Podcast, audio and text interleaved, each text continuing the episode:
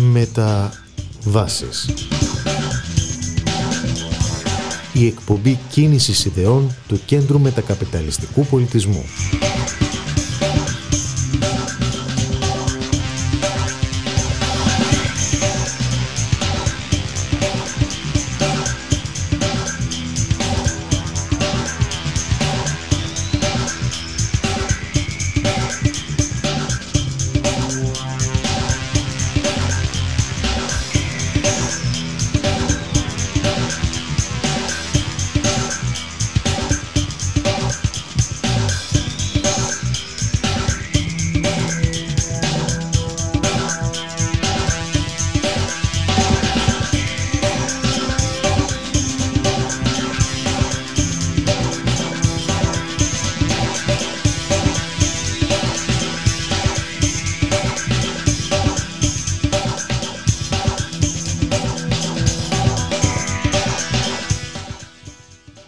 Καλό σας απόγευμα φίλες και φίλοι του Ράδιο Μέρα. Κώστας Ράπτη στα μικρόφωνα, Γιώργος Νομικός στη ρύθμιση του ήχου. Όπως κάθε Τετάρτη, τέτοια ώρα, 4 με 5 και μισή για τις μεταβάσεις. Την εκπομπή του Κέντρου Μετακαπιταλιστικού Πολιτισμού. Άλλη μια εβδομάδα λοιπόν στην μετακαπιταλιστική μας δυστοπία. Αλλά όχι, όχι στο σημείο που αφήσαμε τα πράγματα μία εβδομάδα πιο πριν. Έχουμε αλλάξει πίστα, διότι δεν είναι flat η ζωή μας. Παράπονο δεν έχουμε ότι πλήττουμε. Αρκεί και μόνο να αναλογιστούμε σε όλες του τις διαστάσεις τι είναι αυτό που θεσμοθέτησε η κυβέρνηση σχετικά με τον επιπινή προστίμου εμβολιασμό των άνω των 60 ετών ε, υποχρεωτικών εμβολιασμό ε, των άνω των 60 ετών ε, συμπολιτών μας, αυτών των ιδίων στους οποίους άλλωστε έχουν περικοπεί τόσες πολλές φορές οι συντάξεις, για να μείνουμε στην πιο πεζή διάσταση του προβλήματος, στην οικονομική, που ίσως να μην είναι απαραίτητος και η πλέον τερατώδης. Μόνο και μόνο αυτό λοιπόν να αναλογιστούμε προκύπτει του λόγου του αληθές. Αλλά αν είστε φίλοι της περιπέτειας υπάρχει και το ανοιχτό ενδεχόμενο που αφήνει ο Υπουργός Εθνικής Άμυνας για την ανάπτυξη Ελλήνων μαχήμων στο Σαχέλ. Προς δόξα της ελληνογαλλικής φιλίας. Ή αν σας συναρπάζουν ακόμα μεγαλύτερες περιπέτειες δώστε σας παρακαλώ λίγο περισσότερο βάση στα όσα λέγονται τις τελευταίες ημέρες από την Μόσχα είτε από τον πρόεδρό της Βλαντιμίρ Πούτιν είτε από τον Υπουργό Εξωτερικών Σεργέη Λαυρόφ είτε από την εκπρόσωπό του Μαρία Ζαχάροβα. Ότι δηλαδή είμαστε πολύ κοντά στο σημείο εκείνο στο οποίο το ΝΑΤΟ θα παραβιάσει τις κόκκινες γραμμές που έχει θέσει η Μόσχα. Αυτές για τις οποίες μας έχει προειδοποιήσει ότι θα απαντήσει πολύ αποφασιστικά. Το αποφασιστικά εν προκειμένου είναι η απειλή πολέμου, αν δεν το έχετε καταλάβει γιατί μιλάμε. Και ξετυλίγεται μπροστά μας βεβαίως όλη αυτή σκηνοθεσία να την πω ε, για την Ρωσία που τώρα δά, να, επιτίθεται στην δύσμηρη Ουκρανία, η οποία πάλι, όπως καταγγέλει η άλλη πλευρά, έχει συγκεντρώσει το μισό της στρατό στη γραμμή αντιπαράταξης με τον Ντομπάς. Ε, νομίζω είναι προφανές ότι καταβάλλεται μια προσπάθεια να προκληθεί η Ρωσία να παρέμβει, αν και δεν δείχνει πολύ πρόθυμη να πέσει σε αυτήν την παγίδα. Αλλά βεβαίως η ιστορία γράφεται και με λάθη. Να θυμίσω το ιστορικό εκείνο του καλοκαιριού του 1914 τα τρένα έχουν ήδη φύγει. Ήταν η απάντηση του γερμανικού γενικού επιτελείου στον Κάιζερ όταν αυτός μετάνιωσε για την αρχική του απόφαση να διατάξει γενική επιστράτευση. Ευτυχείτε.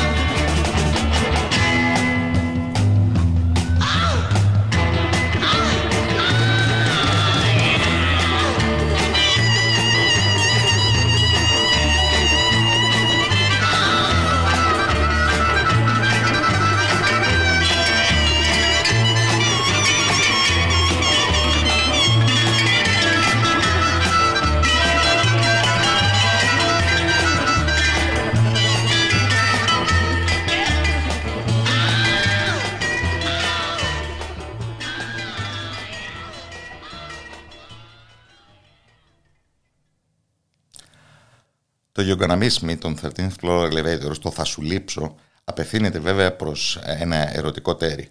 Θα ξυπνήσεις ένα πρωί και δεν θα είμαι εκεί. Μπορούμε όμως να το φανταστούμε να το απευθύνει η Αμερικανική εργατική τάξη στους εργοδότες της. Ένα πρωί θα σου λείψω πάρα πολύ. Γιατί αποτελεί και αυτό μία από τις πιο εντυπωσιακές εξελίξεις της πανδημικής πραγματικότητας. Αυτό που ήδη η δημοσιογραφική γλώσσα αποκαλεί η μεγάλη παρέτηση. Το γεγονός δηλαδή ότι αξιοσέβαστο τμήμα του εργατικού δυναμικού, κυρίως χειρόνακτες, παρετήθηκαν και εγκατέλειψαν τις θέσεις εργασίας τους. Αξίζει να το δούμε από πιο κοντά αυτό το τόσο δηλωτικό των ανακατατάξεων των καιρών μας φαινόμενο. Γι' αυτό και απευθύνομαι για βοήθεια στον αγαπητό κύριο Κώστα Μελά, καθηγητή πολιτικής οικονομίας στο Πάντιο Πανεπιστήμιο. Καλό απόγευμα από το Ράδιο Μέρα. Καλό απόγευμα και σε εσάς.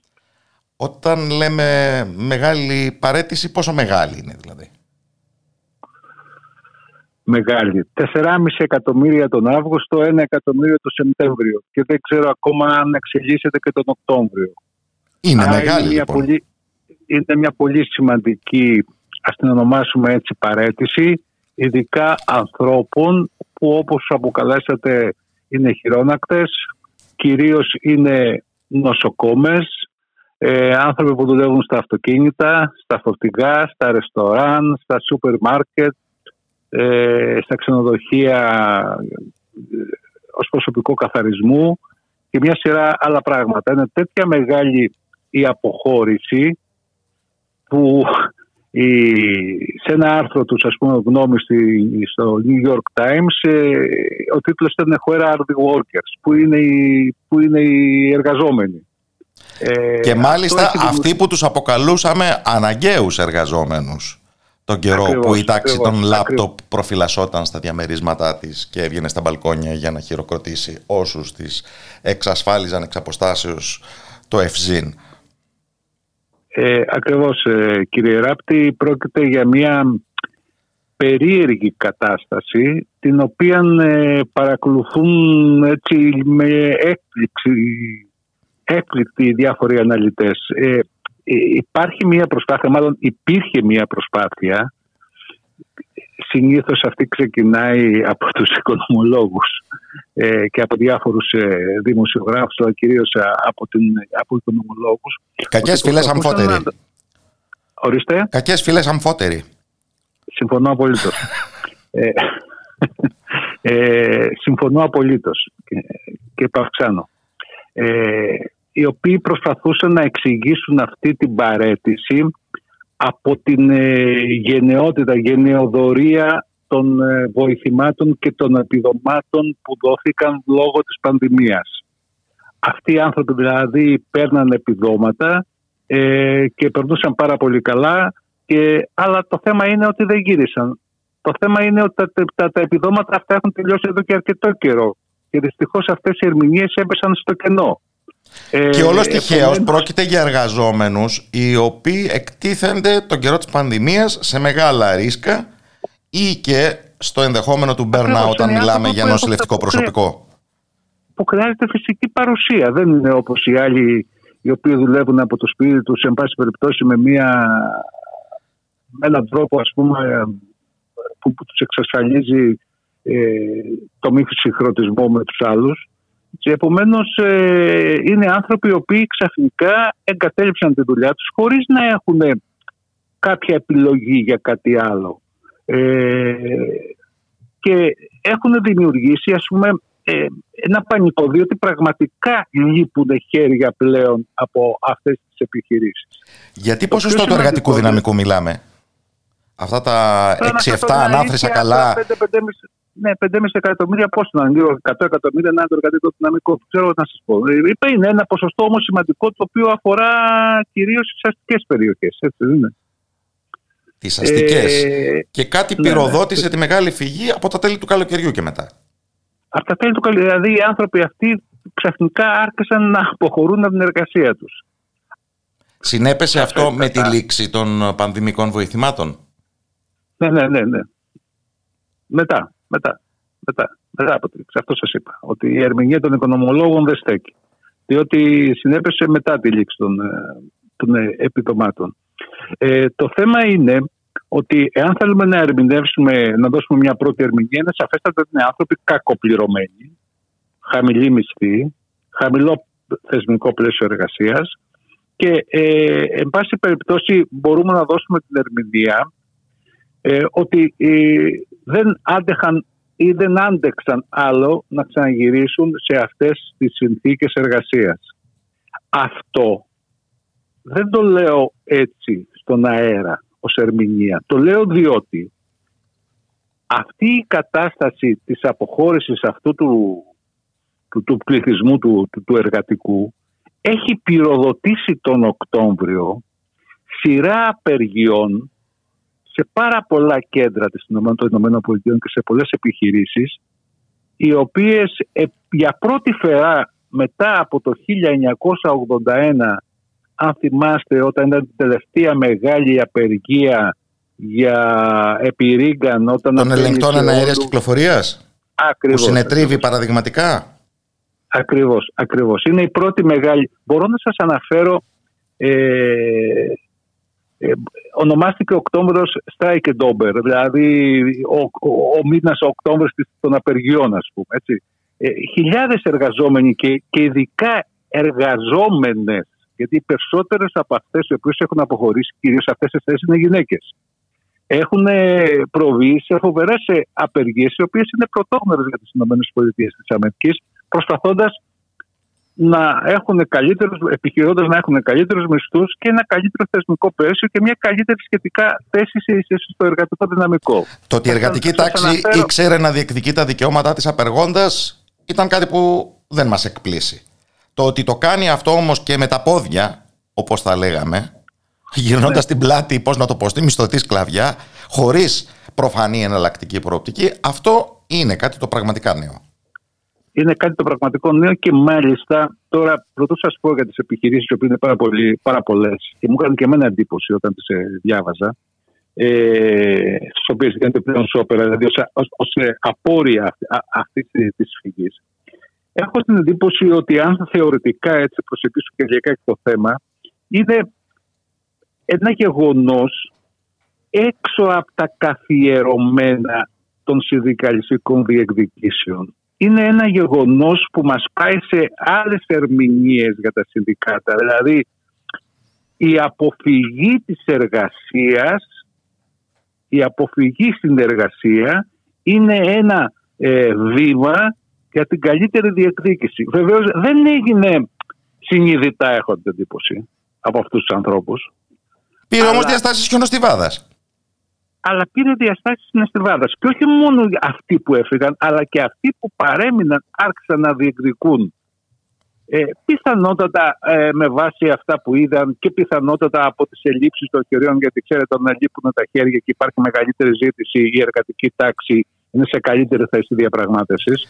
Που η αγορά ε, εργασίας στις ΗΠΑ ήταν ήδη στενή. Διότι επερόταν ναι, η χώρα του Τζο Μπάιντεν ότι έχει χαμηλώσει πάρα πολύ το επίπεδο ανεργία. Ε, ναι, και, και, και προηγουμένως ήταν πολύ χαμηλή. Πολύ χαμηλή. Ε, εκείνο που μου κάνει εντύπωση παραδείγματος. Δεν υπάρχει δηλαδή εφεδρικό στρατός. Ναι, δεν, ακριβώς. Δεν υπάρχει. Όταν φύγανε λοιπόν ένα τόσο μεγάλο ποσοστό, 5 με 5,5 εκατομμύρια από αυτές τις συγκεκριμένες θέσεις. Προσέξτε, τις συγκεκριμένες θέσεις, έτσι.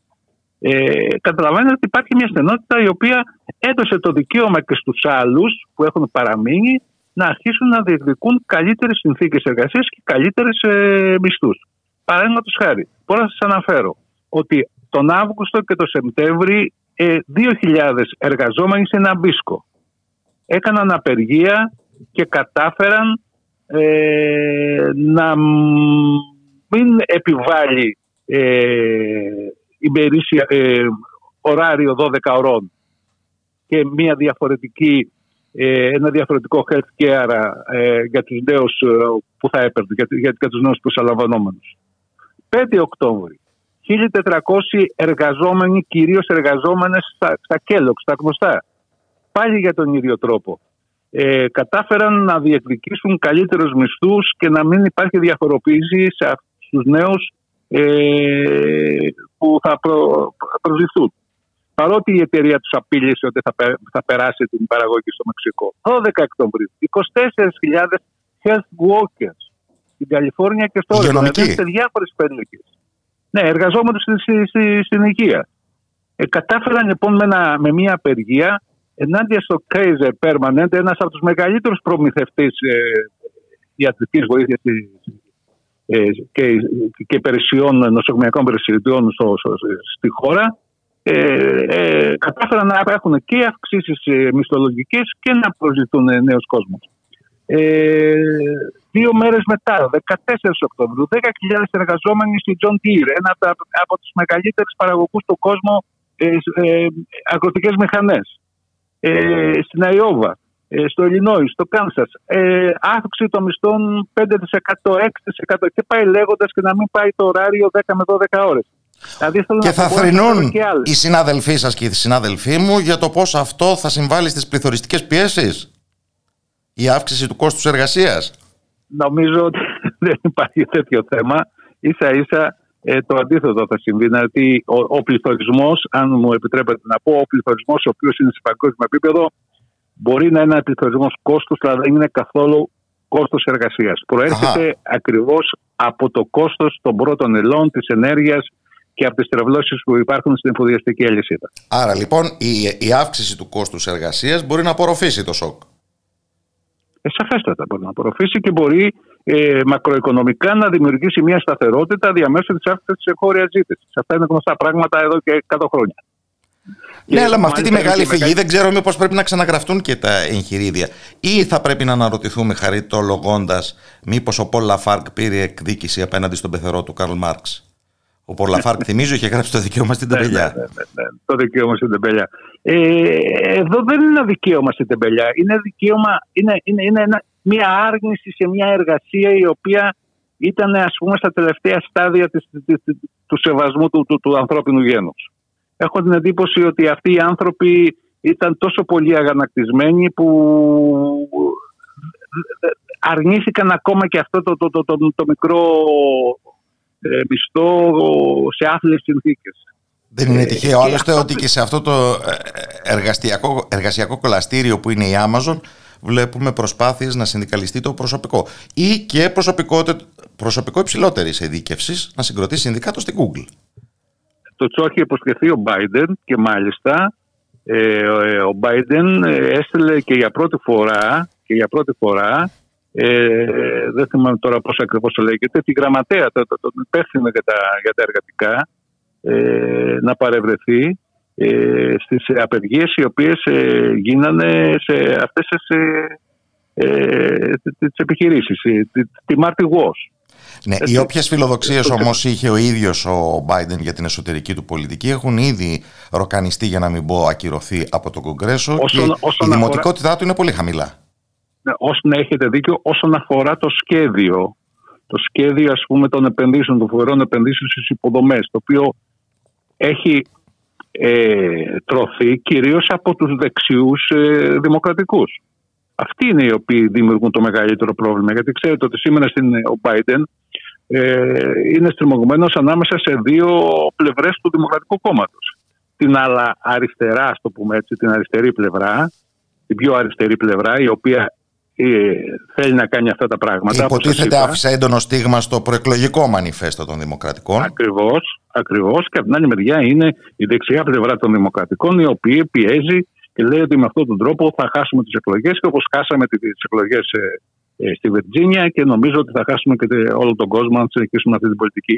Αυτή είναι η κατάσταση στο Δημοκρατικό Κόμμα και ο πρόεδρος Biden πραγματικά βρίσκεται στριμωγμένος ανάμεσα στις δύο, δύο πλευρές. Παρ' όλα αυτά, έχω την εντύπωση ότι και με την προσπάθεια που κάνει για αύξηση του ορομιστίου στο 15% σε ομοσπονδιακό επίπεδο, αλλά και με όλες αυτές τις προσπάθειες που κάνει που σιγοντάρει για πρώτη φορά τα συνδικάτα, τα σιγοντάρει ο Biden πρώτη φορά, φαίνεται ότι η πολιτική του είναι τέτοια, μάλλον η πολιτική που, η εναλλακτική λύση για την πολιτική του είναι ότι πρέπει να απευθυνθεί σαφέστατα σε αυτές τις μερίδες, τις ομάδες του πληθυσμού, οι οποίοι μπας και μπορέσει και διασωθείς στι ενδιάμεσε εκλογές ε, του 2022. Καλά, είναι γνωστό το σχήμα με βάση το οποίο οι δημοκρατικοί ακριβώς σε αυτές τις κοινωνικές κατηγορίες στηρίζονται για να κερδίσουν εκλογές και τις προδίδουν την ε, αμέσως επόμενη μέρα. Ε, αυτό είναι αλήθεια. Αυτό είναι αλήθεια. Ε, ε, όλες οι εκλογές τελικά, κύριε Ράπτη, και νομίζω ότι το ξέρετε κι εσείς, ε, κερδίζονται πάντοτε με αναφορά στα δικαιώματα της εργασίας και των εργαζομένων. Και την επόμενη μέρα όλοι τα ξεχνάμε.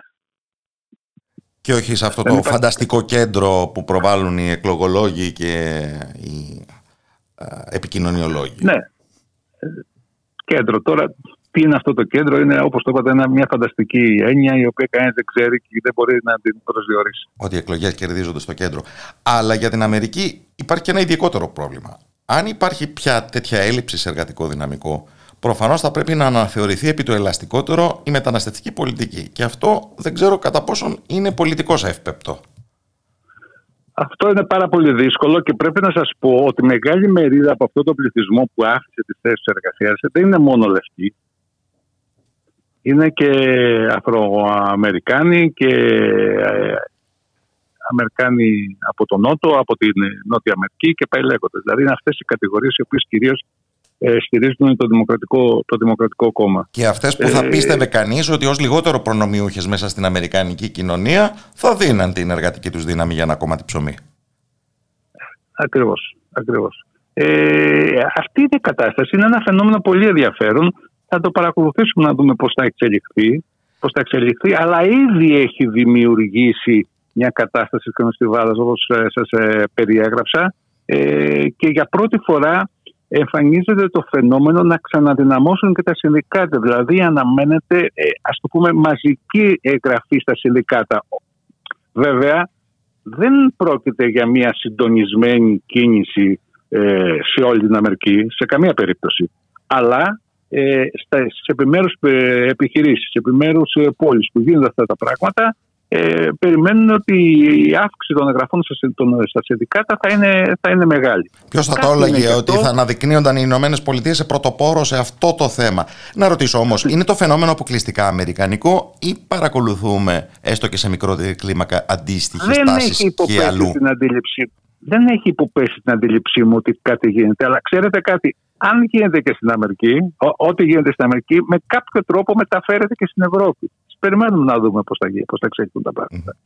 Ε, ήδη και στην Ελλάδα δεν είναι ακριβώς το ίδιο φαινόμενο σε καμία περίπτωση. Αλλά είχαμε δύο, ε, δύο δυναμικές παρεμβάσεις των συνδικάτων και στην Κόσκο και στους ανθρώπους που δουλεύουν, που μεταφέρουν τα τρόφιμα. Κάνουν delivery.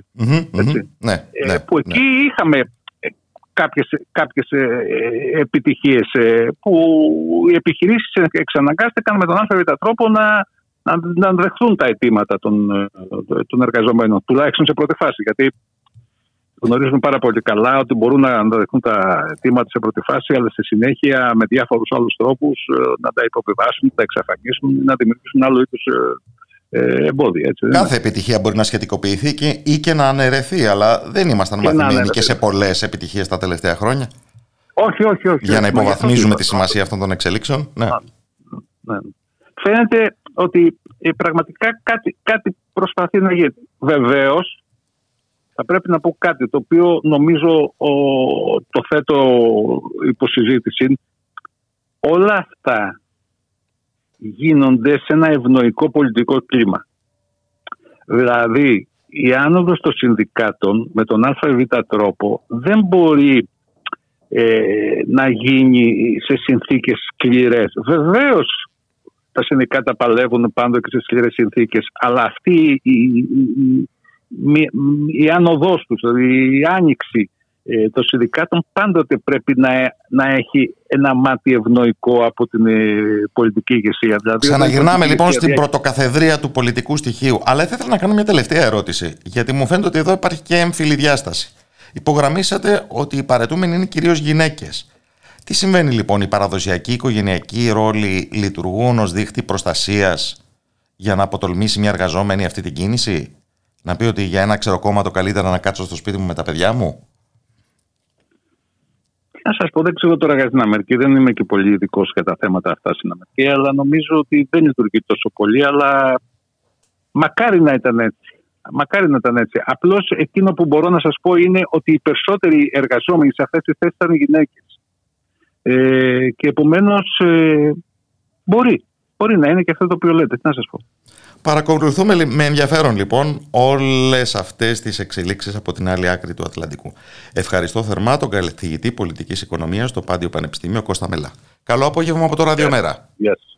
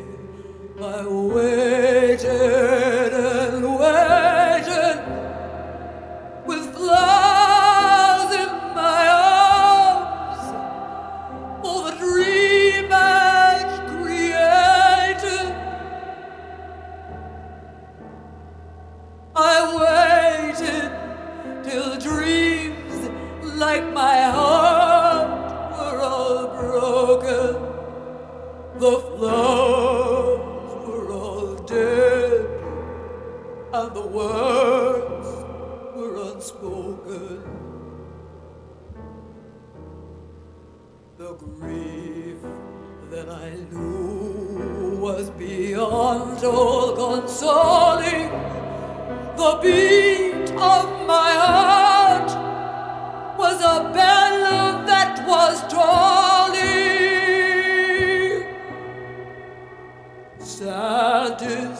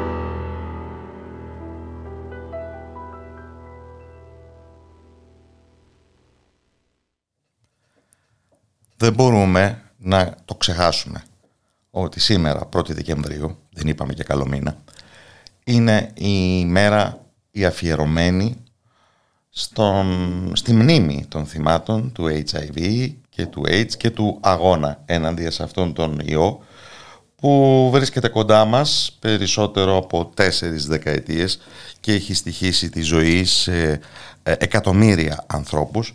Έτσι για να έχουμε και το μέτρο του τι είναι επιδημία και δεν είναι επιδημία σε μια εποχή που η δική μας επικέντρωση στον κορονοϊό νομίζω έχει στρεβλώσει κάθε κριτήριο.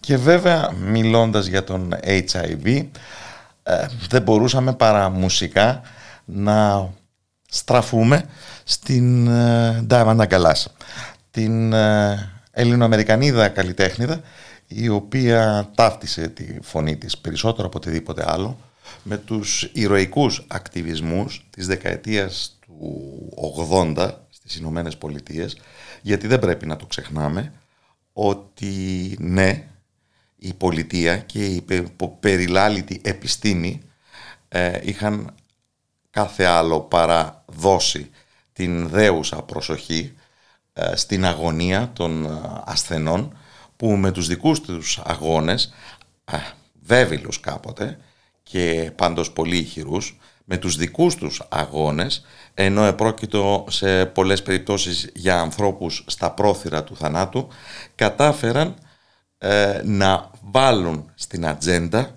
το ζήτημα της χρηματοδότησης της έρευνας για τον HIV και του αποστιγματισμού ε, των ε, φορέων του. Γιατί βέβαια δεν πρέπει να το ξεχνάμε και αυτό ότι το να κατονομάζεται το AIDS ως μία σεξουαλικός μεταδιδόμενη και όχι όπως ίσως θα ήταν το ιατρικός ακριβέστερο ως μία αιματογενής νόσος συνέτεινε πάρα πολύ σε ένα κλίμα στιγματισμού, περιθωριοποίησης, παρανόησης ε, για το πώς ε, πραγματικά εξελίσσεται η νόσος, αναγωγής της τελικά σε κοινωνικά αποδοκιμασμένες ε, επιλογές και ατομικές πρακτικές, σαν να ήταν το ίδιο λόγο χάρη και για τα πολλά πολλά εκατομμύρια των ανθρώπων της Μαύρης Αφρικής, οι οποίοι κατεξοχήν πλήρωσαν το τίμημα της διάδοσης αυτού του ρετροϊού.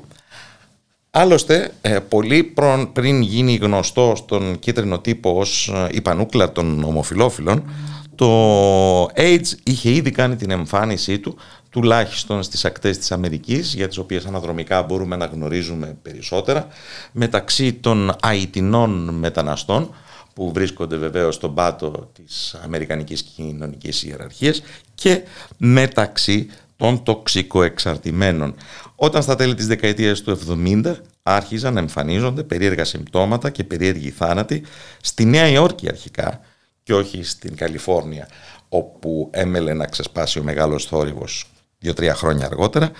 Ε, η πρώτη διάγνωση του, η, η, πρώτη ταμπέλα που χρησιμοποιήθηκε για αυτά τα περίεργα συμπτώματα και για αυτούς τους περίεργους θανάτους ήταν junkie πνευμόνια, η πνευμονία των πρεζονιών.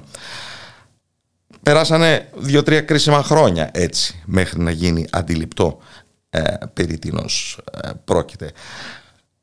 Όπως και αν το δει κανείς βεβαίως, η πρόοδος της ιατρικής και της φαρμακολογίας έχει καταστήσει την προσβολή από τον HIV μια κατάσταση χρόνια και όχι πλέον απειλητική για τη ζωή. Ισχύει βέβαια αυτό πάντοτε για τον πρώτο κόσμο, για τους έχοντες την πρόσβαση στις κατάλληλες θεραπείες. Και δεν νομίζω παρά τις τέσσερις δεκαετίες που μεσολάβησαν και την σχετική αλλαγή των νοοτροπιών ότι έχουμε οριστικά ξεκόψει από εκείνες τις πρώτες τρομακτικές ε, στιγμές ε, του στιγματισμού των ε, ίδιων των ε, θυμάτων της νόσου. Είναι χρήσιμο να ανατρέχουμε πάντα σε αυτήν την ιστορία, ειδικά τώρα που σε ένα άλλο πλαίσιο μας έχει κυριεύσει, ίσως πέρα από το μέτρο, μια άλλη ιστερία για μια άλλη απειλή υγείας, επίσης ευρέως διαδεδομένη.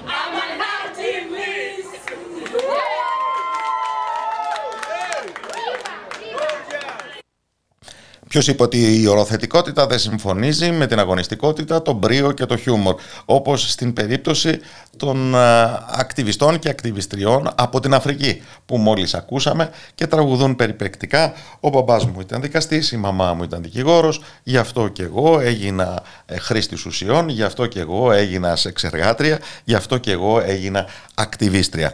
Ε, είναι αυτό το πνεύμα βέβαια που μπορεί τελικά να μας βγάλει στο φως όταν σκοτεινιάζουν τα πράγματα ε, και ήταν αυτό το πνεύμα που ενέπνευσε και τους ηρωικούς αγώνες της δεκαετίας του 80 αυτούς που εκδηλώθηκαν γύρω από την οργάνωση ACT UP και ούτω καθεξής. Σε εμάς εδώ έχουμε ακόμα να καλύψουμε πολύ μεγάλο έδαφος φοβάμαι. Αν αναλογιστεί κανείς ε, πόσο πρόσφατο, ούτε μιας δεκαετίας, είναι το σκοτεινότατο αυτό κεφάλαιο της διαπόμπευσης των οροθετικών γυναικών στην πλάτη των οποίων έκαναν ε, προεκλογική εκστρατεία γιατί ήταν και τέτοιοι καιροί τότε ο Μιχάλης Χρυσοχοίδης και ο Ανδρέας Λοβέρδος που έχει το θράσος την Κυριακή να διεκδικεί την ε, ψήφο των ε, μελών και φίλων του Κινάλ. Το κεφάλαιο αυτό της διαπόμπευσης των οροθετικών απεικονίστηκε κατά τρόπο συγκλονιστικό στην ταινία Ruins, Ερήπια, τη ζωή Μαυρουδή, την οποία και έχουμε τη χαρά να φιλοξενούμε στην εκπομπή. Καλό απόγευμα από το Ράδιο Μέρα. Καλησπέρα. Θα ξεκινήσω κάπως κοινότοπα, για τα κίνητρα που σας οδήγησαν να ασχοληθείτε και δημιουργικά με αυτή την υπόθεση.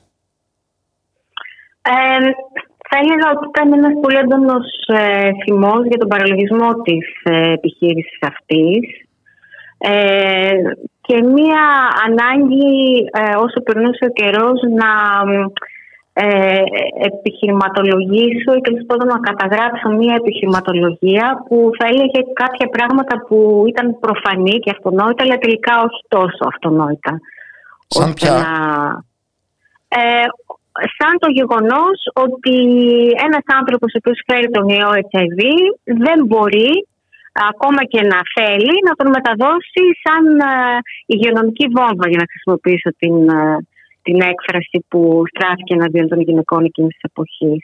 Ότι δηλαδή ο άνθρωπος που φέρει αυτό τον ιό δεν αποτελεί αυτόν τον άμεσο κίνδυνο για την κοινωνία και ότι εάν θέλουμε πραγματικά να προλάβουμε τη διασπορά του ιού, ε, οποιοδήποτε ιού, πρέπει να, να λαμβάνουμε μέτρα πρόληψης, ενημέρωσης, ε, που στην περίπτωση του ε, και μείωση βλάβης, που στην περίπτωση του HIV σημαίνει κάποιες πολύ απλές κινήσεις που δεν έγιναν εκείνο το διάστημα. Δηλαδή ε, στο, στις ομάδες των χρηστών ενδοφλέβιων ουσιών, για παράδειγμα, που αποτελούσαν και την πλειοψηφία των των ε, νέων κρουσμάτων, της ε, έξαξη του ιού εκείνο Να θυμίσω ότι είχαμε μια εκτείναξη νέων κρουσμάτων μεταξύ των χρηστών το 2011. Εκτείναξη. Μιλάμε για ένα ποσοστό, δεν θυμάμαι τώρα, ήταν 3.000%. Ήταν μια ε, τρομακτική άνοδος των κρουσμάτων. Πρέπει να πω ότι δεν ήταν ανάμεσα σε γυναίκες εξεργάτριες όπως ε, ε, μας είπαν τότε τα μέσα ενημέρωσης ήταν στους, κυρίως στους άντρες χρήστες. Πού οφειλόταν αυτή η εκτείναξη; Αυτή η εκτείναξη ε, και σύμφωνα με, τους, ε, με, με τις οργανώσεις της ε, περίοδου εκείνης που μιλούσαν για αυτά τα πράγματα ήταν σε, λόγω μιας, μιας απουσίας ε, μείωσης βλάβης και πρόληψης αυτούς τους πληθυσμούς. Δηλαδή δεν διανέμονταν εγκαίρως ας πούμε σύριγγες στις, στις ομάδες των χρηστών. είχε αυξηθεί η χρήση και λόγω της ε, Μνημονίου που ήταν ολόφρεσκο. Ήταν που ήταν ολόφρεσκο. Ε, και δεν ε, ε, είχε πάρει το κράτος, ας το πω έτσι, τα απαραίτητα μέτρα για να μην περάσει αυτή η έξαρση, αυτό το, το όριο ας πούμε, που είχε καταφέρει να, να περιοριστεί μέχρι τότε. Είχε γίνει ακόμα και η σύριγγα μιας χρήσης είδος πολυτελείας στις πιάτσες, να το πούμε με απλά λόγια. Αλλά μας θυμήσατε ναι. ότι ο αρχικός σχεδιασμός όσων δρομολόγησαν αυτή την ιστορία ήταν να συνδέσουν την έννοια της υγειονομικής βόμβας και του HIV με mm τη εξεργασία και με τη μετανάστευση. Απειλητικές γυναίκες ε, οι οποίες μολύνουν τον Έλληνα οικογενειάρχη και τυχαίνει να είναι ξένες. Αυτό που ναι, αρχικά επιχειρήθηκε με τη συνενοχή του ΕΟΔΗ στους οίκους ανοχής. Δεν προέκυψε όμως κατά το σχέδιο και βρεθήκαν να περιμαζεύουν ε, χρήστριες από την Ομόνια. Αυτό Ναι. Ε, να θυμίσουμε επίσης ότι έχουν κλείσει πλέον 10 χρόνια από την πρώτη συνέντευξη τύπου που είχε δώσει τότε ο Υπουργός Υγείας Ανδρέας Λοβέρδος, που συνέβησε την επιδημική έξαρση με τις ε, γυναίκες από την Υποσαχάριο Αφρική.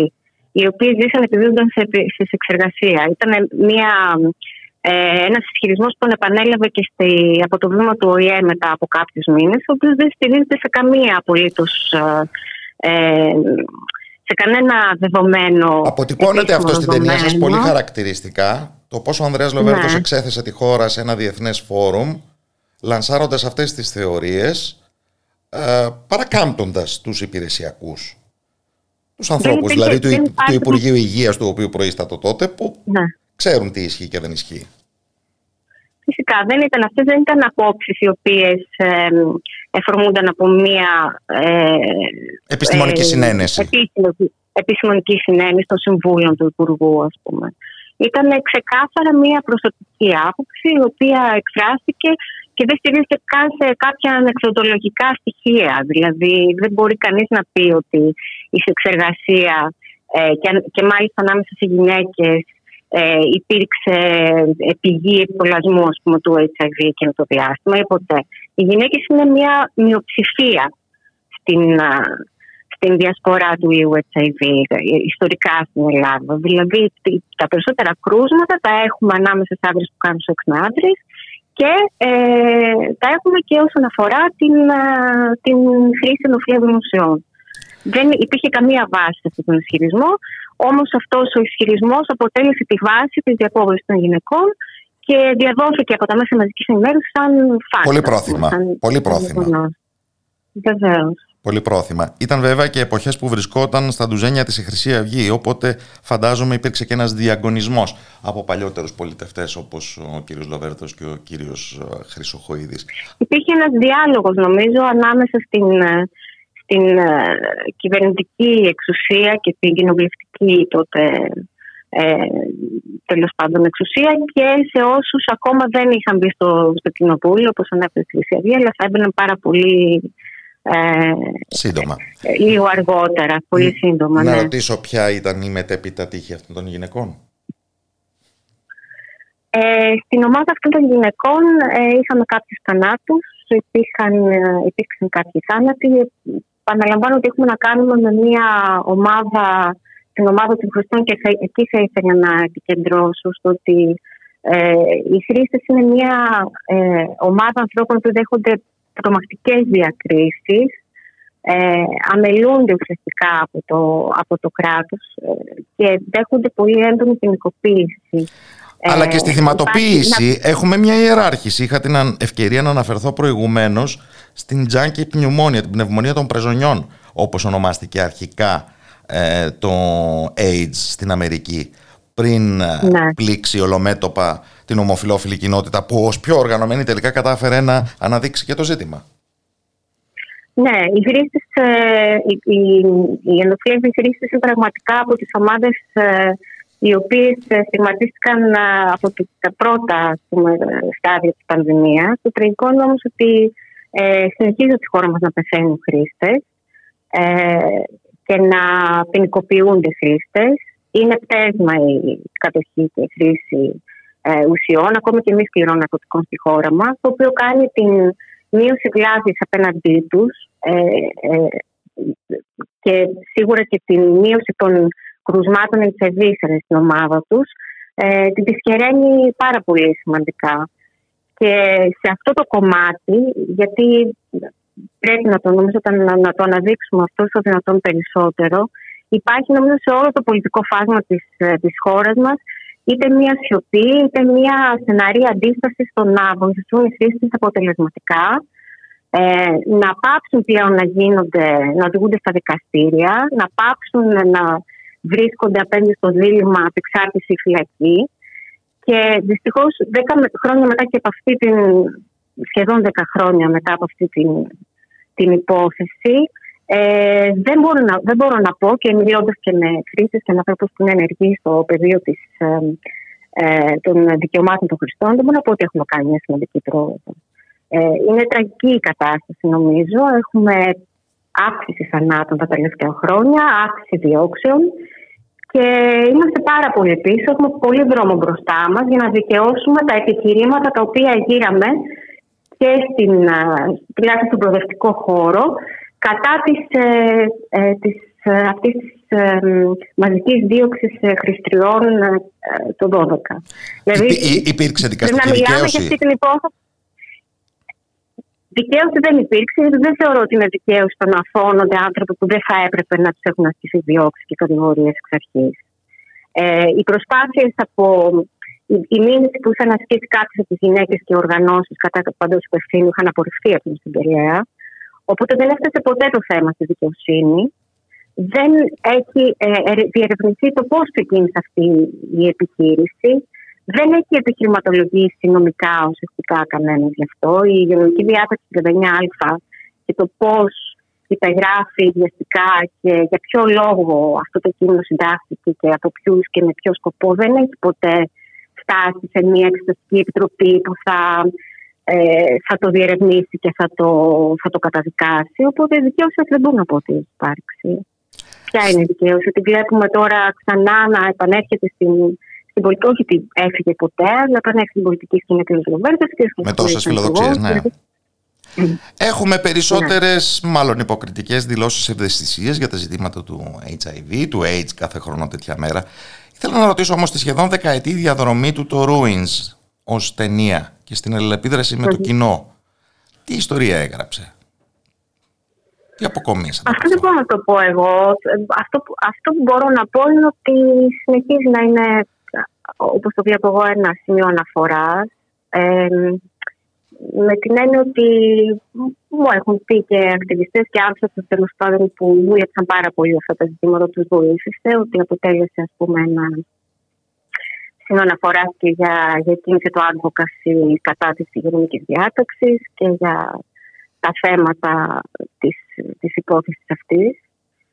Ε, αλλά μια ταινία στην τελική ανάλυση είναι μια ταινία. Δηλαδή το θέμα είναι όταν κάνουμε καταγραφή κάποιων θεμάτων να μπορέσουμε να πάμε κάποια στιγμή και ένα βήμα παραπέρα. Δηλαδή όπως αλλάζουν οι εποχές και όταν τα, τα ζητήματα διωγγώνονται να μπορούμε να τα κοιτάξουμε από ένα καινούριο πρίσμα. Εγώ ελπίζω ότι αυτή η ταινία ίσως έχει ακόμα αυτή τη δυναμική. Ότι βλέποντά και κάποιος μπορεί να ε, ξεκινήσει ένα διάλογο και με το σήμερα. Ε, αυτή είναι η ελπίδα μου, αλλά δεν, δεν μπορώ να το πω. Και αυτό ήταν η τελευταία ερώτηση που είχα κατά νου. Το να βλέπει ναι. κανείς το Ruins σήμερα, σε καιρούς πανδημίας, από αυτήν την οπτική γωνία, τι θα σήμαινε; Θα σήμαινε ότι θα πρέπει να αναλογιστεί το κατά πόσο ε, η νομοθεσία και η ποινικοποίηση της ασθένειας ή του φορέα μιας νοσιού είναι κάτι το οποίο έχει πραγματικά ε, θετικές επιπτώσεις στη δημόσια υγεία. Και αν είναι κάτι το οποίο μπορεί εύκολα να, ε, αν, αν οδηγεί αντιθέτως σε καταστολή των αδυνάμων και κατά πόσο μπορεί να αποσύρεται εύκολα μια τέτοια, ε, να αποσύρονται εύκολα τέτοιες καταστάσεις ή να οδηγούμαστε σε μια δικαίωση όταν συμβαίνει η αδικία. Γιατί εγώ αυτό που θα έλεγα είναι ότι αυτό που ζούμε σήμερα είναι μια επιπολαιότητα όσον αφορά το γεγονός ότι ε, ο, ο νόμος δεν ακολουθεί την επιστήμη. Αυτή η, η νομοθετική, ας πούμε, ε, ποινικοποιητική και κατασταλτική ενέργεια που έγινε το 2012 ήταν αντι, αντιεπιστημονική. Αυτό είναι το βασικότερο χαρακτηριστικό της. Και βλέπουμε νομίζω και σήμερα ότι έχουμε μέτρα ε, τα οποία είναι κατασταλτικά, τα οποία είναι περιοριστικά ε, και αν κοιτάξουμε την ιστορία του HIV, όχι μόνο αυτή τη συγκεκριμένη υπόθεση, αλλά παγκοσμίως την ιστορία του HIV, βλέπουμε ότι ε, ο στιγματισμός αυτής της ασθένειας έχει οδηγήσει ήδη από τη δεκαετία του 90 σε πάρα πολλούς περιορισμούς, σε ποινικοποίηση των νομοθετικών, ε, με νόμους οι οποίοι άντεξαν στον χρόνο. Άντεξαν στον χρόνο. Φυσικά δείχνει στον χρόνο. Αν σκεφτεί κανείς ότι απογορευόταν είσοδος των νομοθετικών στις ΗΠΑ μέχρι την εποχή του Ομπάμα, τα πρώτα χρόνια της προεδρίας του Ομπάμα, είχαμε δηλαδή έναν ε, νόμο ο οποίος ε, εντελώς παράλογο και αντιεπιστημονικά απαγόρευε τους θετικού να πάνε για τουρισμό, ας πούμε, στη ΣΥΠΑ. Καταλαβαίνουμε ότι όταν, όταν τέτοιοι νόμοι ε, ψηφίζονται, είναι πάρα πολύ δύσκολο να τους αποσύρουμε. Και ακόμα και σήμερα, οροθετικοί και στη ΣΥΠΑ, στον Καναδά και σε χώρες της Ευρώπης ποινικοποιούνται, παρότι γνωρίζουμε ότι δεν μπορούν να μεταδώσουν τον ιό όταν παίρνουν τα φάρμακά τους. Και παρόλα αυτά υπάρχουν νόμοι που τους ε, ποινικοποιούν για έκθεση, για μη κοινοποίηση του ιού, ακόμη και όταν δεν υπάρχει μετάδοση. Όταν λοιπόν νομοθετούμε, όταν βγάζουμε διατάξεις, όταν δείχνουμε με το δάχτυλο τους ανθρώπους, αυτά τα πράγματα δεν μπορούμε μετά να τα αποσύρουμε την επόμενη μέρα. Και επειδή αυτά συμβαίνουν τώρα και με αφορμή τον COVID, φυσικά και πρέπει να υπάρχουν περιορισμοί, φυσικά και πρέπει να εμβολιαζόμαστε, μην παρεξηγηθώ σε αυτό, αλλά πρέπει να κοιτάμε με πάρα πολύ μεγάλη προσοχή το πώς αυτά τα πράγματα διατυπώνονται, πώς ε, φτάνουν να γίνονται νόμοι, πώς ε, εφαρμόζονται και να έχουμε πάρα πολύ ε, να έχουμε ασφαλιστικές δικλείδες και συγκεκριμένες διατυπώσεις και πάρα, πάρα πολύ μεγάλη προσοχή, γιατί μπορείς να φτάσουν να τηρηθούν ας πούμε, απαγορεύσεις που δεν ε, συνάγουν σε μια σωστή ας πούμε, δημόσια υγεία για πάρα πολλά χρόνια ακόμα. Πράγμα που η ιστορία του HIV έτσι μας το διδάσκει. Μας το διδάσκει δηλαδή ξεκάθαρα ότι ε, ε, οι περιορισμοί, η καταστολή και η ποινικοποίηση του ασθενούς ε, αντέχουν στον χρόνο. Και εν ολίγης η πολιτική βρίσκεται πάντα στο τιμόνι, όσο και αν υποκρινόμαστε κάποιες φορές ότι ισχύει το αντίθετο. Ευχαριστώ θερμά τη σκηνοθέτηδα Ζωή Μαυρουδή, δημιουργό του ντοκιμαντέρ Ruins. Καλό απόγευμα από το Ράδιο Μέρα.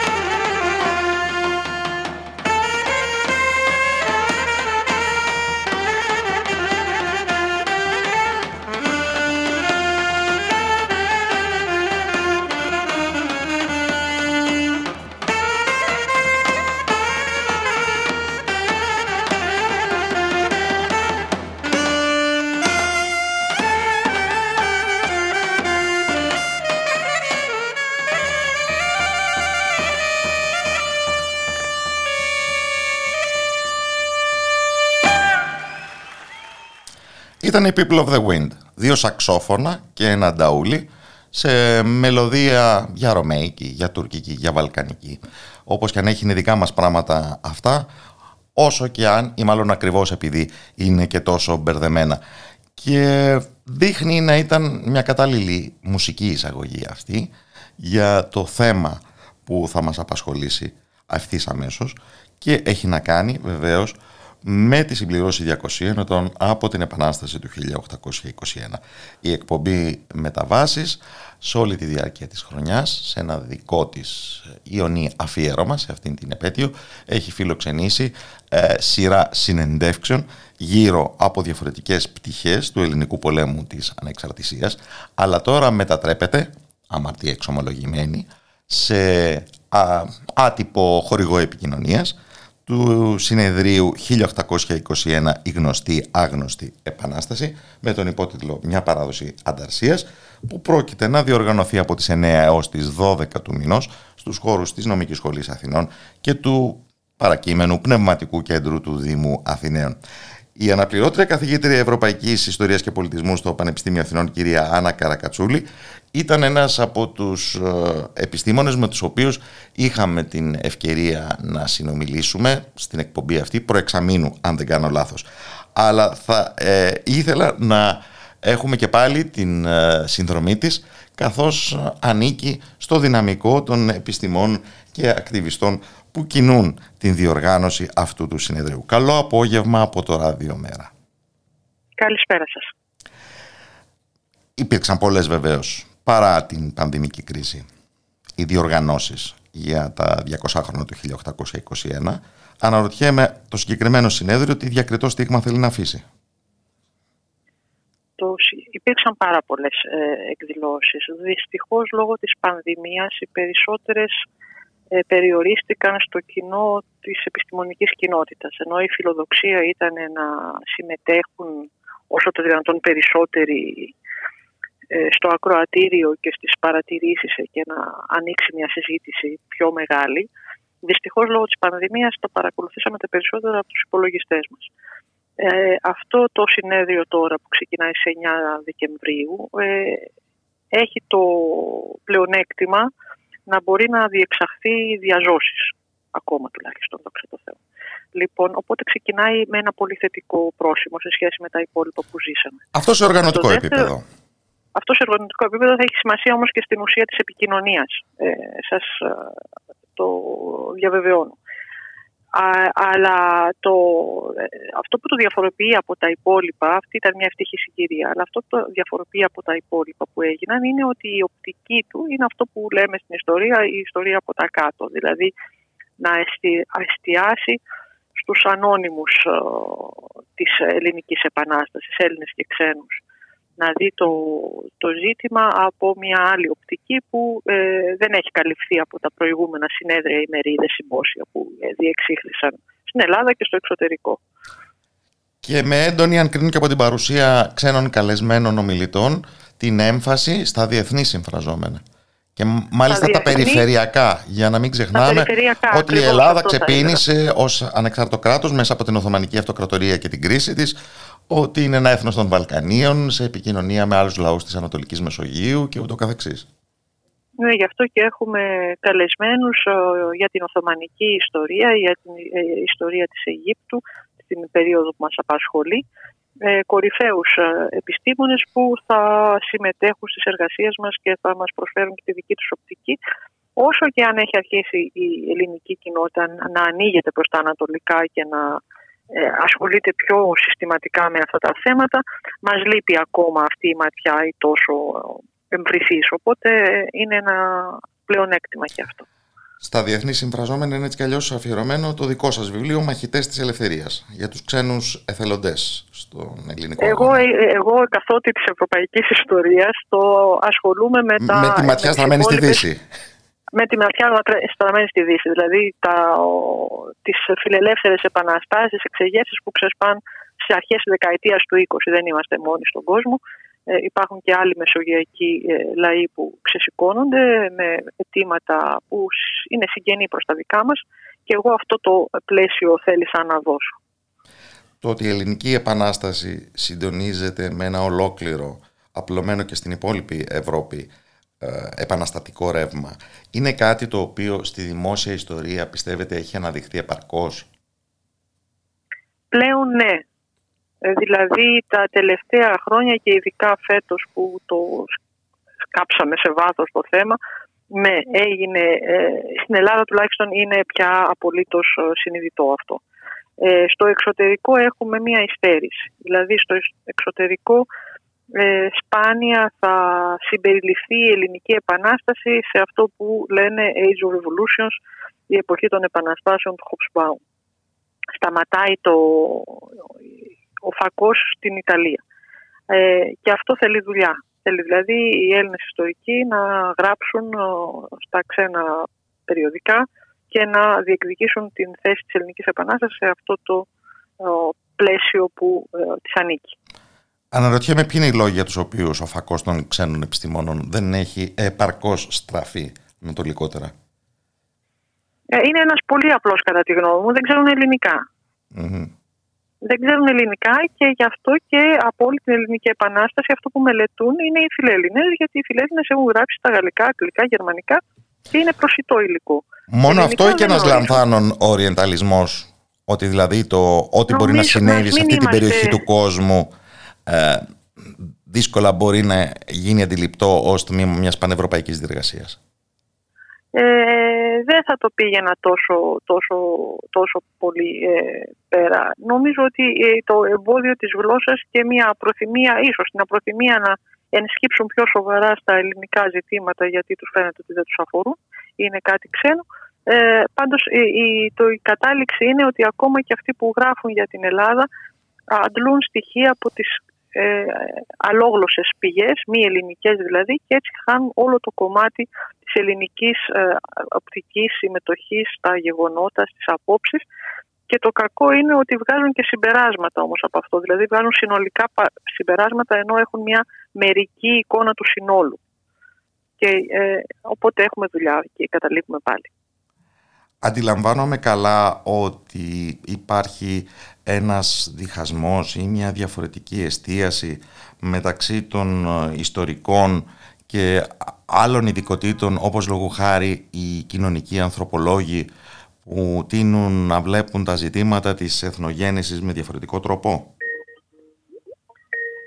Ε, πλέον όχι, δεν το θεωρώ έτσι, γιατί οι ιστορικοί χρησιμοποιούν εργαλεία. Η ιστορία είναι μια επιστήμη που χρησιμοποιεί εργαλεία από διάφορες άλλες. Είναι μια πολύ συλλεκτική πειθαρχία που χρειάζεται και την συνδρομή άλλων ε, οπτικών και εργαλείων και αυτό το πράττει. Δεν έχει ε, καμία ε, αναστολή σε αυτό. Ναι. Ε, ήθελα να ρωτήσω σε σχέση με το συνέδριο που ξεκινάει στις 9 του μηνός. Ποια εκρεμή ζητούμενα πιστεύετε ότι επιχειρεί να καλύψει, φιλοδοξεί να καλύψει; Το συνέδριο αυτό εστιάζει, όπως σας είπα, στις, στο επαναστατικός χαρακτήρα της όλης καθοριστικής αυτής συγκυρίας για την ελληνική ιστορία και την έναρξη της ύπαρξης του ελληνικού κράτους. Και εστιάζει στο στους ανθρώπους που δεν έχουν απασχολήσει ειδικά την επιστήμη μέχρι τώρα, όχι αρκετά ίσως, δηλαδή το, το λαϊκό στοιχείο, το, το ληστρικό στοιχείο στην Επανάσταση, το πολιτισμικό στοιχείο στην Επανάσταση. Δηλαδή υπάρχουν ακόμα θέματα που ε, αξίζουν την προσοχή μας και μπορούμε να ερευνήσουμε, δεν έχει λήξει, ποτέ δεν κλείνει η ιστορία άλλωστε. Άρα ε, αυτό προσφέρει αυτό το συνέδριο, γιατί είναι όλο εστιασμένο σε αυτό το, την ματιά την από κάτω που δεν έχουμε ακόμα αρκετά ερευνήσει. Δεν μπορώ να αντισταθώ στον πειρασμό μας στα τελειώματα μιας τέτοιας χρονιάς να μην ρωτήσω για αυτό που ο Φίλιππος Ηλίου, αν δεν κάνω λάθος, αποκαλούσε ιδεολογικές χρήσεις της ιστορίας. Από τη φετινή η επέτειο και τις εκδηλώσεις που την συνόδευσαν, ποια ιδεολογικά μοτίβα συγκρατούμε και πόσο βεβαίως αυτά ε, έχουν μια εγκυρότητα; ακόμα έχω μια πολύ αποσπασματική εικόνα του, του τι δεν έχω το, εμπειρία από το σύνολο των εκδηλώσεων. Φυσικά δεν γινόταν αυτό, είναι, ήταν τεράστιος ο αριθμός των γεγονότων. Ναι, υπάρχει όμως και κάτι που μας απασχόλησε ως δημόσιος λόγος, ως συμμετοχή του ευρύτερου κοινού, ως κυβερνητικές επιλογές στο, στο πώς θα αναδειχθεί επέτειος κτλ. Ναι, αυτό είναι, δεν είναι επιστημονική ιστορία όμως. Δηλαδή αυτό οι, οι επιλογές της, της επίσημου, του επίσημου εορτασμού σε κρατικό επίπεδο ε, δεν εκφράζει οπωσδήποτε και κατά ανάγκη την γνώμη της ιστορικής κοινότητας. Είναι όμως η, η, η αίσθηση και η πρόσληψη που έχει αυτό το έθνος για, ε, για το ιστορικό του παρελθόν. Είναι η δημόσια ιστορία. Όχι, είναι, είναι, είναι η, αίσθηση και η άποψη που έχει μια άκουσα ομάδα, αν θέλετε, για το ιστορικό μας παρελθόν. Δεν ταυτιζόμαστε όλοι σε αυτή την αντίληψη. Πώς θα κωδικοποιούσαμε αυτή την άποψη και πώς θα κωδικοποιούσαμε τις αποκλήσεις. Νομίζω ότι η πανδημία χάλασε πολλά σχέδια και στοχεύσεις. Δηλαδή υπήρχε οπωσδήποτε ένας πιο μεγαλόσχημος σχεδιασμός, ο οποίος να βάγισε ολοσχερός. Δηλαδή δεν μπόρεσε να πάρει την έκταση που είχε σκοπό να πάρει. Ε, και πράγματα που υπήρχαν σαν οραματισμοί για το, για το μέλλον και την χρήση του 2021 σε αυτό το σχεδιασμό δεν τα είδαμε. Δεν είναι σίγουρο ότι μας έλειψαν. Οπότε ε, αυτά που είδαμε, αυτά που γνωρίζω εγώ ε, είναι κυρίως οι επιστημονικές διοργανώσεις ε, πανεπιστημίων, ιδρυμάτων, ερευνητικών κέντρων κτλ οι οποίες ε, στάθηκαν σε ένα πολύ ε, σοβαρό επίπεδο και έκαναν τη δουλειά τους. Και μια επίσημη παρέλαση ενώπιον των προστατήδων δυνάμεων, προσωποποιούμενων, ναι, ξέρω εγώ, από την ναι, Καμίλα αυτό... της Κορνουάλης. Ναι, αυτό, αυτό είναι από αυτά που, που, που, που μπόρεσαν να γίνουν. Αλλά ε, δεν, θα, δεν θα σημαδέψουν αυτά την γνώση μας για την Επανάσταση και την άποψη που έχουμε για αυτήν, ούτε την κοινότητα των ιστορικών, ούτε το μεγαλύτερο κοινό. Πιστεύω. Ούτε και το μεγαλύτερο κοινό. Όχι, δεν νομίζω ότι πια αυτά τα, τα, αυτού του είδους τα θεάματα εντυπωσιάζουν. Ήταν η αναπληρώτρια καθηγήτρια Ευρωπαϊκής Ιστορίας και Πολιτισμού στο Πανεπιστήμιο Αθηνών, Ανна Καρακατσούλη, την οποία και ευχαριστώ θερμά. Καλό απόγευμα από το Ραδιομέρα. Καλησπέρα.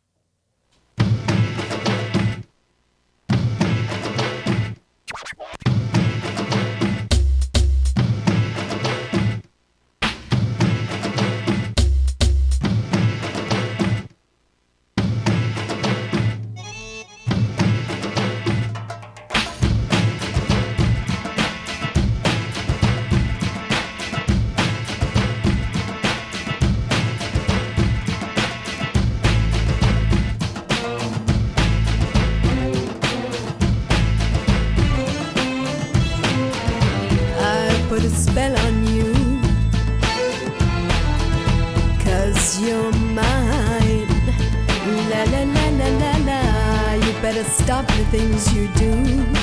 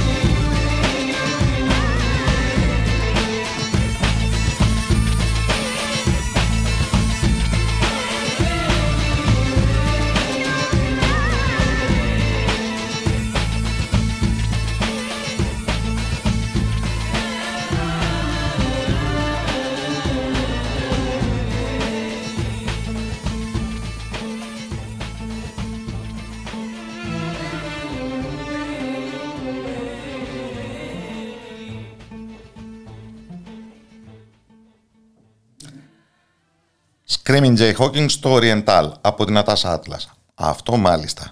Θα έλεγα δε ότι πρόκειται για μια μουσική επιλογή εντελώς μέτα γιατί είναι η αλήθεια ότι έχουμε μια αδυναμία στο κέντρο μετακαπιταλιστικού πολιτισμού στη διασταύρωση των ειδών και στην διασταύρωση των ιδιωμάτων και στην διασταύρωση των πολιτισμών έτσι για να απελευθερώνεται και η ματιά μας από τον στενό ευρωκεντρισμό και το επιχειρήσαμε αυτό τις αμέσως προηγούμενες μέρες διοργανώνοντας και ένα μίνι φεστιβάλ γιατί για μας ήταν αδιανόητο να περάσει απαρατήρητη η 29η Νοεμβρίου η Διεθνής ημέρα αλληλεγγύης στον Παλαιστινιακό λαό. Αφού το Παλαιστινιακό πρόβλημα εκτιμάμε ότι βρίσκεται στον πυρήνα της δυστοπίας που ζούμε παγκοσμίως και αποτελεί επίσης και τον γνώμονα της αξιοπιστίας αυτού που λέει ή δεν λέει ο καθένας όσοδήποτε προοδευτικό ή συντηρητικό. Γι' αυτό και το ονομάσαμε αυτό το μικρό φεστιβάλ δύο ημερών επικεντρωμένο στην ε, προβολή τριών κινηματογραφικών ταινιών στον καθρέφτη της Παλαιστίνης. Ε, και έχω την χαρά να φιλοξενώ στο τηλέφωνο την Τόρις Χακίμ, συνάδελφος στην ομάδα του ΜΕΤΑ, οικαστικό και σκηνοθέτηδα της μίας από τις τρεις ταινίες που είδαμε με τίτλο «Λιουάν, μια ιστορία πολιτιστικής αντίστασης». Πρόκειται για την ψυχή, αν δεν το καταλάβατε, αυτού του μικρού φεστιβάλ που έχουμε τη χαρά να έχουμε ολοκληρώσει αυτές τις ημέρες. Καλησπέρα Ντόρις. Καλησπέρα. Ε, ομολογώ ότι όταν πρωτοαρχίσαμε να συζητάμε στην ομάδα του ΜΕΤΑ για αυτήν την ιδέα ενώ ήμουν βεβαίως α, θετικός στην προοπτική, δεν είχα φανταστεί ε, την επιτυχία κατά το ότι οι ταινίες που είδαμε πραγματικά μας άνοιξαν τα μάτια.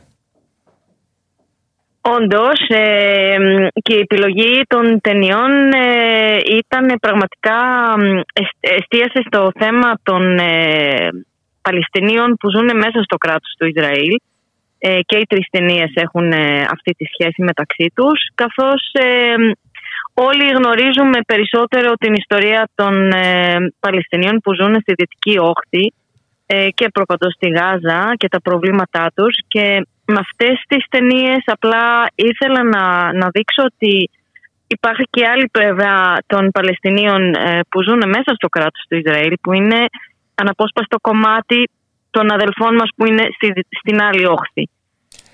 Επομένως ε, αυτή ήταν η επιλογή. Το οποίο ξεβολεύει τις εύκολες τοποθετήσεις. Γιατί για την δυτική όχθη του Ιορδάνη και για τη λωρίδα της Γάζας μπορεί κανείς να ξεμπερδέψει ομνίοντας σε μια λύση ε, δύο κρατών και σε τερματισμό της κατοχής αυτών των ε, εδαφών.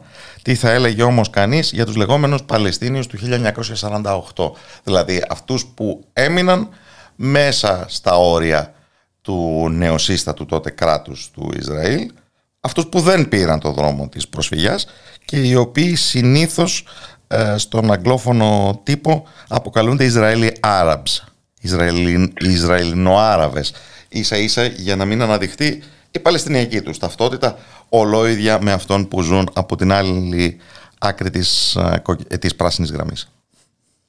Ακριβώς και μάλιστα ε, εμάς ε, προσπαθήσανε να μας σβήσουν την ταυτότητά μας στην Παλαιστινιακή.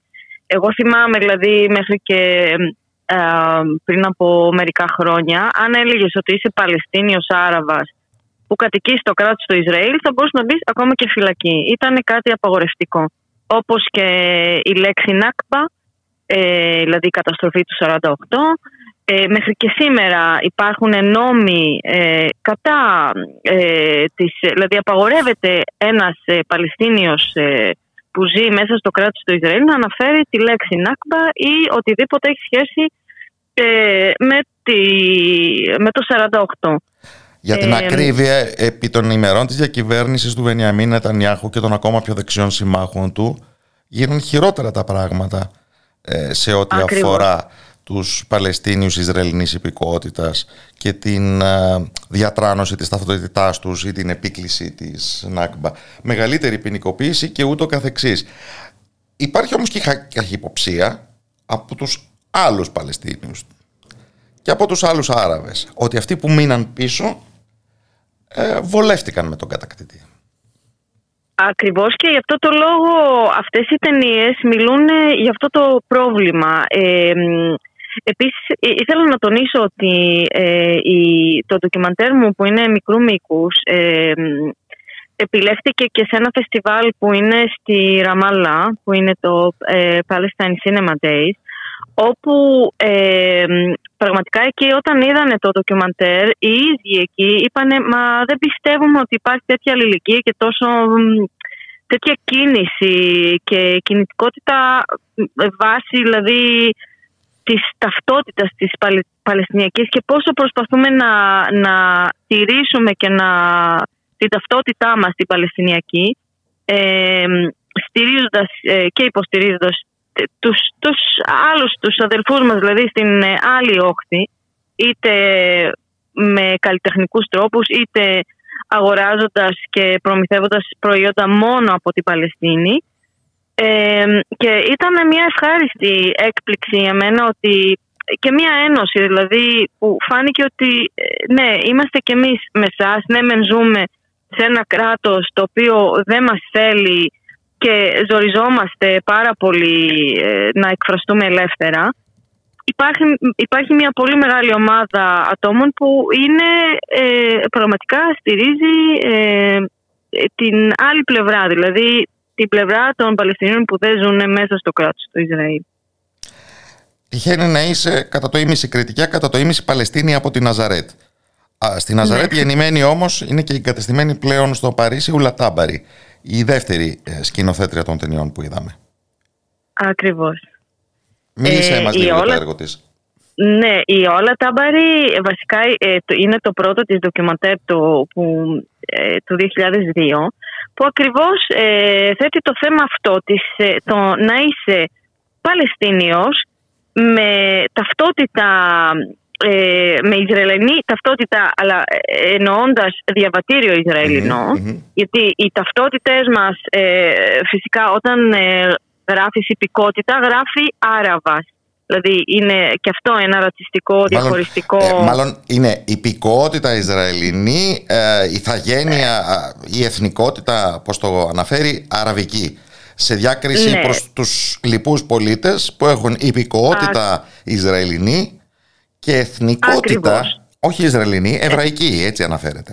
Ε, Ακριβώς. Επομένως, έχουμε ε, εκεί που λέει εθνικότητα, λέει Εβραίος ή Άραβα. Επομένως, κατευθείαν υπάρχει ένας διαχωρισμός ε, έντονος στη ταυτότητα. Το διαβατήριο είναι ενιαίο, αλλά από τη στιγμή που κάποιος ε, βλέπει τον αριθμό της ταυτότητας, κατευθείαν ε, μπορεί να, να διακρίνει αν είναι Άραβας ε, ή Εβραίος. λέγαμε ότι είναι πιο βολικό να μιλήσει κανείς για το τι θα έπρεπε να γίνει στη Δυτική Όχθη και στην Λωρίδα της Γάζας με την κατοχή. Όμως για τους Παλαιστίνιους Ισραηλινής υπηκότητας, ανθρώπους που ζουν σε μέρη σαν την Αζάρα, τη Χάιφα, την Ούμελ Φάχμ κτλ. Ε, πρέπει να αναμετρηθεί με μια πραγματικότητα ανάλογη ούτε λίγο ούτε πολύ του νοτιοαφρικανικού apartheid. Διότι παρότι έχετε δικαιώματα, δεν έχετε όλα τα δικαιώματα όπως ακούσαμε χαρακτηριστικά σε μία από τις ταινίες και υπάρχει και μια νομοθετική κωδικοποίηση της θέσης του πολίτη δεύτερη δεύτερης κατηγορίας. Πώς γίνεται αυτό; Ακριβώς. Υπάρχουν νόμοι ε, κατά δηλαδή της, ε, π.χ. ο νόμος της ΝΑΚΜΑ που ε, έχει ήδη καταφέρει να κλείσει ε, θέατρα ή ομάδες ανθρώπων που ασχολούνται με το Παλαιστινιακό θέατρο ή κάπως αντιστέκονται μέσα της τέχνης στο κράτος του Ισραήλ έχουν καταφέρει να κλείσουν αρκετά θέατρα και καλλιτεχνικές οργανώσεις. Και υπάρχει και αυτός ο πονηρός αστερίσκος σε διάφορα νομοθετήματα ότι βρίσκουν εφαρμογή όπου βρίσκει εφαρμογή και ο νόμος περί, περί επιστροφής. Ο νόμος περί επιστροφής είναι ο πραγματικός θεμελιώδης του Ισραήλ, αφού δεν υπάρχει σύνταγμα. Ναι. Και είναι αυτός που ναι. δίνει δικαίωμα πολιτογράφησης σε οποιονδήποτε Εβραίο από όλο τον κόσμο εγκατασταθεί εκεί. Άρα είναι σαν να λένε τα νομοθετήματα ότι αφορά μόνο Εβραίους. Λόγω χάρη η παροχή κρατικής ε, γης. Ναι, σωστά. σωστά. Ένας Άραβας ε, Παλαιστίνιος δεν μπορεί να αγοράσει γη πάνω από ένα συγκεκριμένο από ε, κάποια μέτρα. Ενώ ο Εβραίος μπορεί να αγοράσει όσο θέλει, ό,τι θέλει ε, ανα πάσα στιγμή. Εξού ε, και οι Παλαιστίνοι Ισραηλινής υπηκότητας ε, που ζήσανε και σε καθεστώς στρατιωτικού νόμου μέχρι το 1966 μετράνε νεκρούς mm. ήδη από το 1976 στις διαδηλώσεις που έμεινε έκτοτε να μνημονεύονται ως η ημέρα της γης και ξανά βεβαίως στη δεύτερη τυφάντα του 2000 και με εντυπωσιακή παρουσία φέτος το Μάιο με την Παλαιστινιακή ναι, Γενική Απεργία που απλώθηκε από το Ισραήλ του 48 στα κατεχόμενα και στους προσφυγικούς καταβλισμούς στη Διασπορά. Ναι, ναι, ναι, βεβαίως και είναι βέβαια ε, αυτή η διαδήλωση κανονικά βάσει νόμου απαγορεύεται να γίνεται. Ε, Παρ' όλα αυτά ε, υπάρχουν αρκετοί άνθρωποι που διαδηλώνουν και αυτό το νέο κίνημα που έχει δημιουργηθεί αυτή τη στιγμή, το καλλιτεχνικό κίνημα και η καλλιτεχνική Πολύ πλούσιο πρέπει να πω από τη γεύση που πήραμε στο φεστιβάλ. Ναι, είναι κάτι το οποίο η κυβέρνηση δεν ξέρει ακριβώς πώς να αντιμετωπίσει. Γιατί δεν είναι καθόλου βίαιο, είναι ένας τρόπος ε, προσέγγισης και ενημέρωσης και των ε, ξένων που επισκέπτονται και έρχονται ε, το οποίο δεν βλάπτει κανέναν φυσικά αλλά ε, Βλάπτει όμως ένα τρόπους... αφήγημα. Ακριβώς, ακριβώς. Και ψάχνουν τρόπους να, να, να το σταματήσουν αυτό. Εκτός από την Ουλατάμπαρη φιλοξενούμε αυτές τις ημέρες εδώ ως ΜΕΤΑ και τον έτερο σκηνοθέτη της ταινίας Ροσμία, τον Σαλίμα Μπουζάμαλ, τον οποίο το κοινό θα έχει τη δυνατότητα και αύριο να παρακολουθήσει σε μια εκδήλωση. Οπότε σε παρακαλώ μίλησέ μας για αυτά. Ε, ο Σαλίμα Μπουζαμπάν ναι, έχει κάνει και αυτός ένα ντοκιμαντέρ ε, για ένα ηλικιωμένο ζευγάρι Παλαιστινίων προσφύγων ε, το οποίο έμενε σε μια περιοχή στην κοιλάδα της Χάιφας οι οποίοι οι Ισραηλινές αρχές αποφάσισαν να κάνουν εκεί ε, δρόμο ε, το οποίο, σε παρένθεση θα το πω, ε, οι δρόμοι ε, είναι μια φοβερή δικαιολογία για να καταστρέφουν χωριά και ε, τοποθεσίες που μένουν Παλαιστίνοι. Αυτό ισχύει και για τη Σαφούρια, μια παλιά πόλη η οποία ήταν στην, ανήκε στο, στην Παλαιστίνη. Με το πρόσχημα πρέπει να φτιάξουμε δρόμους και τα λοιπά, καταστρέφουν ολοκλήρες περιοχές. Λοιπόν, αυτή η ιστορία του Σελίμα Μπουζαμπάλ είναι για αυτούς τους δύο πρόσφυγες οι οποίοι αναγκάστηκαν τελικά να βγουν από, το, από την κοιλάδα της Χάιφας ε, με το πρόσχημα ότι πρέπει να γίνει δρόμος. Ο οποίος έγινε βέβαια δρόμος, αλλά ήταν ε, ε βασικά ένα πρόσχημα στην ουσία. Να, Που να μπορούμε να τον ακούσουμε απόψε τον Σαλίμ; Λοιπόν, απόψε τον ε, Σαλίμ και την Όλα μπορούμε να τους ακούσουμε στο ε, στον καλλιτεχνικό χώρο 1924 Κυψέλης 35 όπου θα μιλήσουν για το θέμα των συνόρων ε, και τον, ε, τη διαχώρηση, το, τα σύνορα, όλο αυτό το, το κομμάτι που αφορά ε, μέχρι, δηλαδή πού μπορεί να ανήκει ο καθένας, είτε είναι η ταυτότητά του, είτε είναι κυριολεκτικά τα σύνορα. Ε, καθώς ο ίδιος κατάγεται από τα υψόμετρα του Γκολάν, ε, τα οποία ε, ανήκαν στην ε, Συρία και αυτή τη στιγμή αυτοί οι κάτοικοι του Γκολάν δεν έχουν καν ε, Είναι ανηθαγενείς. Δεν... Ακριβώς. 7,5 ώρα λοιπόν απόψε και ψελής 35. Να πω μόνο, μια και ο λόγος έγινε για τα σύνορα, ότι επιφυλάξαμε στο κοινό του φεστιβάλ μας και μια έκπληξη την ε, οπτική εγκατάσταση της οικαστικού και προέδρου του Μεταδανάη Στράτου, Globalizing Wall, ένα έργο του 2012 ε, πάνω σε ένα κείμενο του Γιάννη Βαρουφάκη που με καταιγιστικό, καθηλωτικό ρυθμό μας φέρνει αντιμέτωπους με 7 τείχη του κόσμου μας στην Αιθιοπία, στα σύνορα Αμερικής Μεξικού, στη Βόρεια Ιρλανδία, στο Κόσοβο, στην Κύπρο, ε, στο Κασμίρ και βεβαίως, βεβαίως στην Παλαιστίνη. Ντόρις Χακίμ, σε ευχαριστώ πάρα πολύ. Καλό απόγευμα και σε σένα και στους, φίλες, στους φίλους και τις φίλες του Ράδιο Μέρα. Να είστε όλοι καλά. Ευχαριστώ πολύ, ευχαριστώ.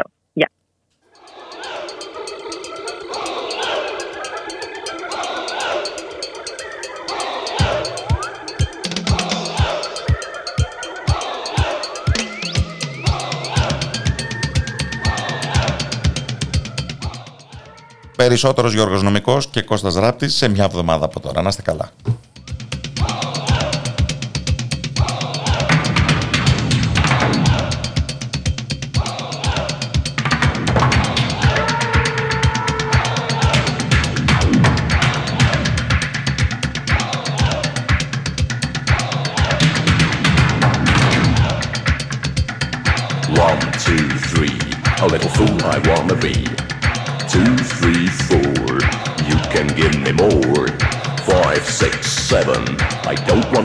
Heaven.